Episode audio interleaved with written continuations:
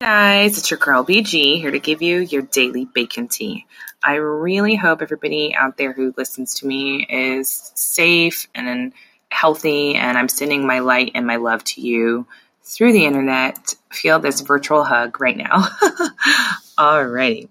So things to do while you are in quarantine and or on lockdown. Um, so do once a year jobs. You can flip over and rotate your mattress wash the a million clothes like I had that you needed to wash.